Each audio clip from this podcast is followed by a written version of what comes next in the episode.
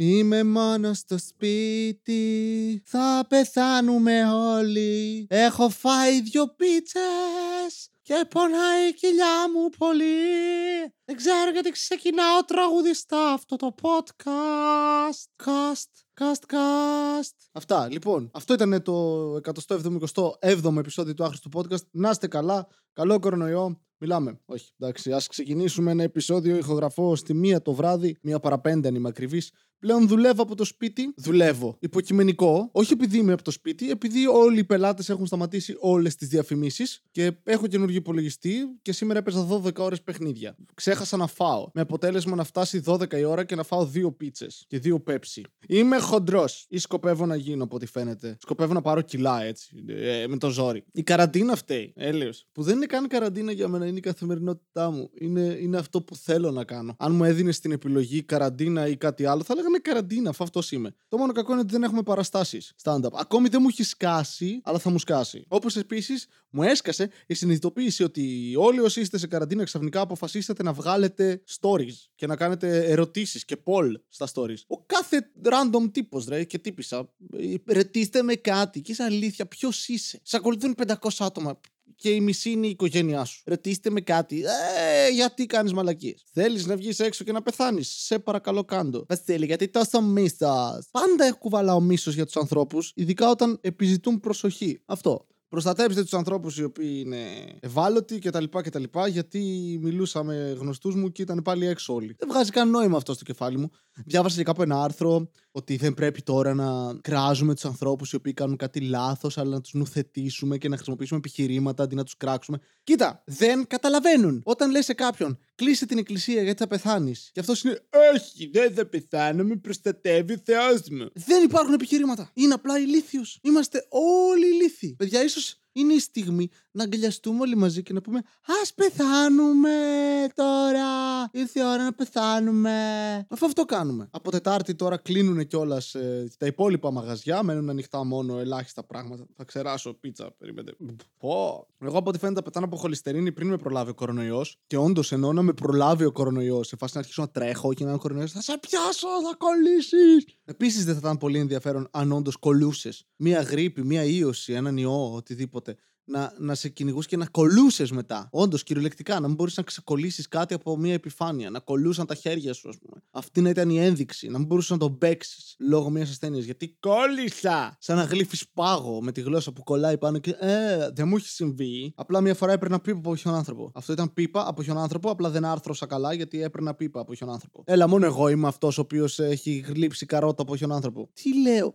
Δεν έχει σημασία. Έβγαλα ένα εξαιρετικό podcast, by the way, στο για πες καμιά ταινία, το δεύτερο επεισόδιο του αφιερώματος σε post-apocalyptic ταινίες στο για πες καμιά ταινία. Ήταν ο Στάθης, ο Κόλιας, ο Φίλιππος, ο Γατζίκος με καλεσμένο τον ε, Ζήση το Ρούμπο. Εντάξει, έχει βγάλει ένα podcast πολύ ενδιαφέρον από ό,τι μου έχουν πει, γιατί εγώ δεν το έχω ακούσει. Ο Χρήστος Αθανασούλη με το γνώση αυτόν. Το οποίο έχει φτάσει 22.000 views στο YouTube, οπότε είναι επιτυχημένος πλέον. Τα κατάφερε, μας ξεπέρασε χρησιμοποιώντας τη γνώση ως όπλο ή απλά χρησιμοποίησε έναν πανικό πανελλήνιο και παγκόσμιο περί μιας πανδημίας ε, ώστε να πάρει κάποια views. Τέτοιος είναι, ρε μαλάκα, τέτοιοι είναι όλοι. Άσε τώρα. Λατρεύω αυτό που στάρουν όλοι, μαλάκα. Ε, πέμπτη μέρα καραντίνας και τα πράγματα πηγαίνουν καλά. Και σε αλήθεια τώρα, δεν έχετε κάτσει ποτέ στο σπίτι σας τρει-τέσσερι μέρες χωρίς να βγείτε; Μην με κάνετε μια τόσο περίεργος ρε Όλη μου η ζωή είναι κολλημένες πέντε μέρες, η μία μετά την άλλη, όπου δεν βγαίνω από το σπίτι μου. Και τώρα ξαφνικά όλοι είναι όλοι. «Ε, δεν αντέχουμε.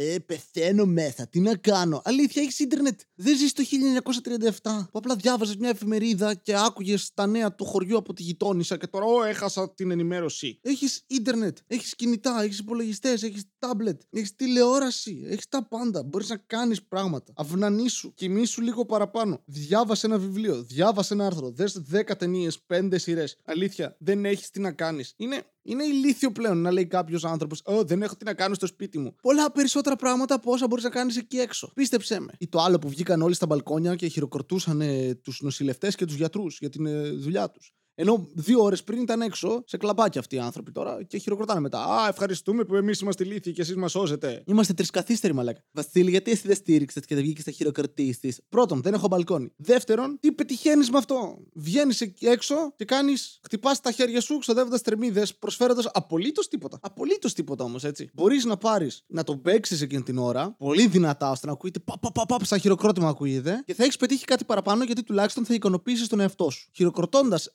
νοσηλευτέ την ώρα που δεν σε ακούν γιατί γαμιούνται στη δουλειά, γιατί είναι σε νοσοκομεία, δεν τους βοηθάς. Πώς βοηθάς με ένα χειροκρότημα, δεν είναι ηθοποιοί. Μπράβο!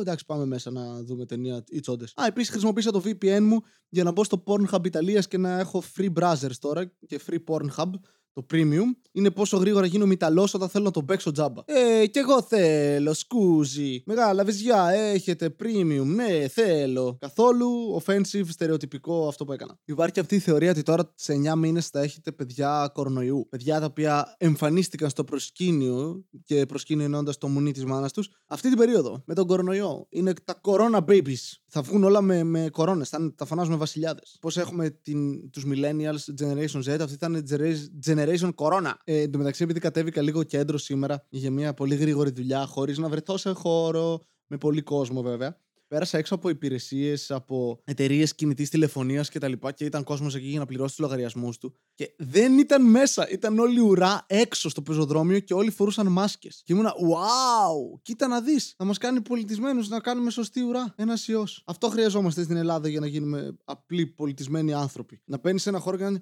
Σας παρακαλώ κύριε, πείτε στη σειρά σας με απόσταση τρία μέτρα ένας από τον άλλον. Και είσαι. Αυτό. Αυτό χρειαζόμαστε όντως. Και οι ίδιοι άνθρωποι μετά πηγαίνουν εκκλησία, το οποίο βγάζει πολύ νόημα. Επίσης ο Δημήτρης ο Κυριαζίδης, κωμικός ε, που κάνει podcast μαζί με τον Θάνατο Αυγερινό με το όνομα Χωρίς Προφυλάξεις. Ξεκίνησε χτες και έκανε κάτι πάρα πολύ έξυπνο και πάρα πολύ ωραίο, τουλάχιστον για μένα είναι τρομερά ενδιαφέρον. Μάζεψε 32 κωμικού, ε, προφανώς Αμερικάνους και Βρετανούς κυρίως, αρκετά γνωστούς ε, κομικούς και τους έφτιαξε ένα, ένα battle επί της ουσίας. Έφτιαξε ένα chart, ε, ένα bracket, το, μέσα στο οποίο τους βάζει να ανταγωνίζονται ο ένας με τον άλλον και ο κόσμος ψηφίζει με poll στο κάθε ζευγάρι ποιος θέλει να περάσει και περνάνε και διασταυρώνονται ένας με τον άλλον. Εντάξει, είναι ένα bracket στο οποίο ασχολήθηκε αρκετά, οφείλω να ομολογήσω. Αυτό δεν σημαίνει ότι είναι τέλειο. Μπορούσε να το κάνει καλύτερο κατά με, καθώς είναι λίγο τυχαία η σειρά με την οποία τους έβαλε να αναμετρηθούν ο ένας με τον άλλον. Παρ' όλα αυτά, είναι τρομερά ενδιαφέρον. Αλλά αυτό που δεν είναι τρομερά ενδιαφέρον είναι η άγνοια η παντελής άγνοια όλων των ανθρώπων οι οποίοι ψηφίζουν μαλάκα. Έχει βάλει κάποια ζευγάρια κομικών που είναι πολύ εύκολα. Γιατί είναι πολύ προβλέψιμο το ποιον θα ψηφίσεις από τους δύο βάσει αντικειμενικής προσέγγισης στο θέμα κομμωδία. Δεν έχει να κάνει με το τι σου αρέσει και τι δεν σου αρέσει. Κάποιος από τους δύο σε ένα ζευγάρι είναι καλύτερος, ειδικά στα πρώτα ζευγάρια. Και μαλάκα πάνε όλοι, όποιοι από εσάς το έχετε κάνει τέλος πάντων, αν είστε σε αυτό το podcast, αλήθεια, σταματήστε να ακούτε αυτό το podcast και ψηφίστε ό,τι να είναι, ρε μαλάκα. Ό,τι να είναι. Ειλικρινά. Ωραία. Πρώτο ζευγάρι τώρα. Μπορεί να μην ξέρετε τους κομικούς. Αν δεν τους ξέρετε, ψάξτε τους, βρείτε τους. Ωραία. Πρώτο ζευγάρι. Πατρίς Νίλ εναντίον George Carlin. Ο George Carlin είναι στο νούμερο 1. Ε, το έβαλε με βάση τα special που έχει κάνει ο καθένας. 14 έχει ο Carlin, 1 έχει ο Πατρίς Νίλ. Και 82% ψήφισε τον Carlin. Κοίτα, δεκτό να νικήσει ο Carlin λόγω παλαιότητας, σταθερότητας στη σκηνή και παραγωγή special. Είναι ο μπαμπάς του stand-up στην Αμερική και στον κόσμο γενικότερα, το καταλαβαίνω. Αλλά όχι 18% μόνο Patrice O'Neal, ρε φίλε. Είναι πολύ αστείος ο Patrice O'Neal. Ήταν. Ο τύπος πέθανε από μπέργκερ.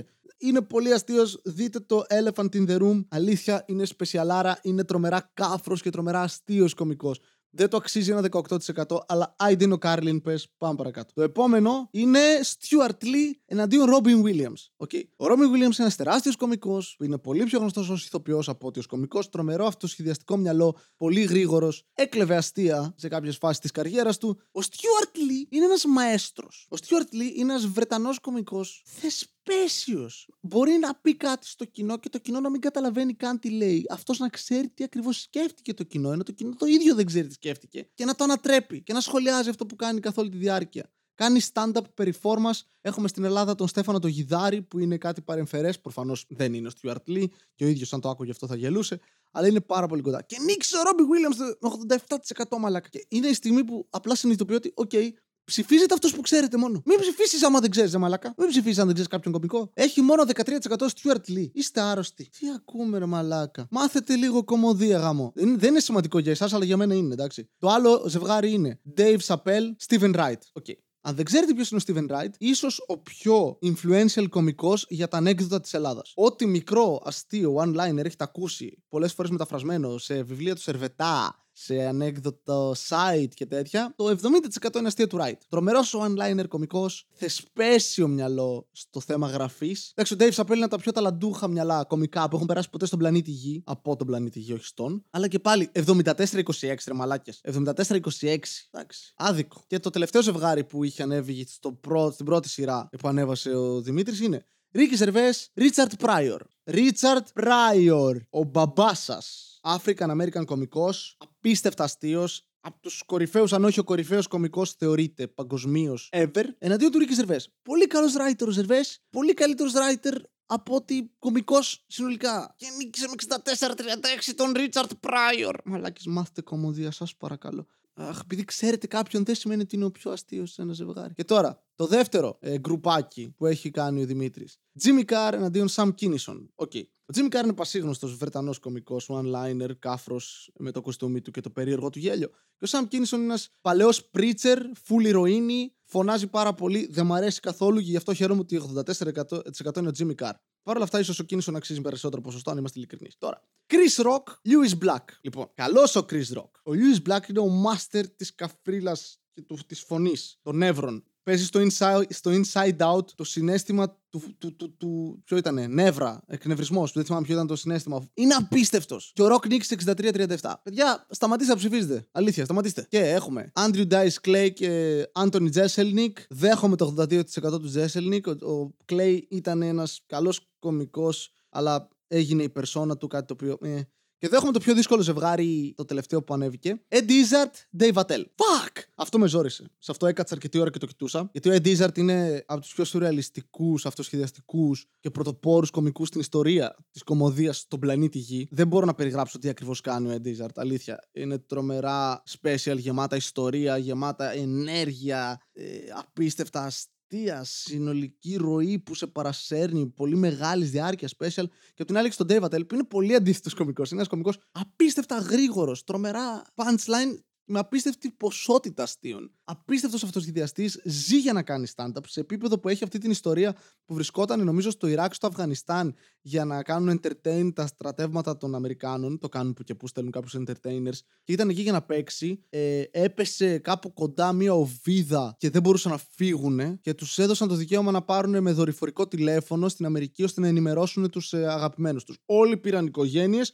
Ο Dave Attell πήρε το Comedy ε, Cellar, το Comedy Club στη Νέα Υόρκη, όπου είναι regular κωμικός εκεί και είπε παιδιά ε, δεν θα παίξω σήμερα δύσκολα αλλά αύριο είμαι μέσα, ε, μην με ακυρώσετε για να καταλάβετε περί τι αρρωστήλας πρόκειται αυτός ο άνθρωπος. Και είναι πολύ δύσκολο να διαλέξω, αλλά θα διαλέξω Dave Attell εγώ εδώ, ο οποίος νικάει με 53% έναντι 47% του Edizard. Αλλά εντάξει, το, το, είναι, είναι δικαιωματικό. Δεν ξέρω. Είναι δύσκολο, είναι πολύ δύσκολο. Όποιος και να περάσει από αυτούς τους δύο είναι OK για μένα. Γιατί ο Dave Attell είναι πάρα πολύ καλός κωμικός και ο Edizard είναι εξίσου καλός κωμικός. Πολύ δύσκολο ζευγάρι. Anyway, περιμένω να δω και τα υπόλοιπα με τα ζευγάρια που θα κάνει ο Δημήτρης. Είναι πολύ ενδιαφέρον, ενδιαφέρον concept. Θα ήθελα να το κάνουμε σε εκπομπή κάποια στιγμή αυτό το πράγμα με κάμερα, ήχο κτλ. Αλλά δεν θα το κάνουμε ποτέ γιατί είμαστε τεμπέληδες.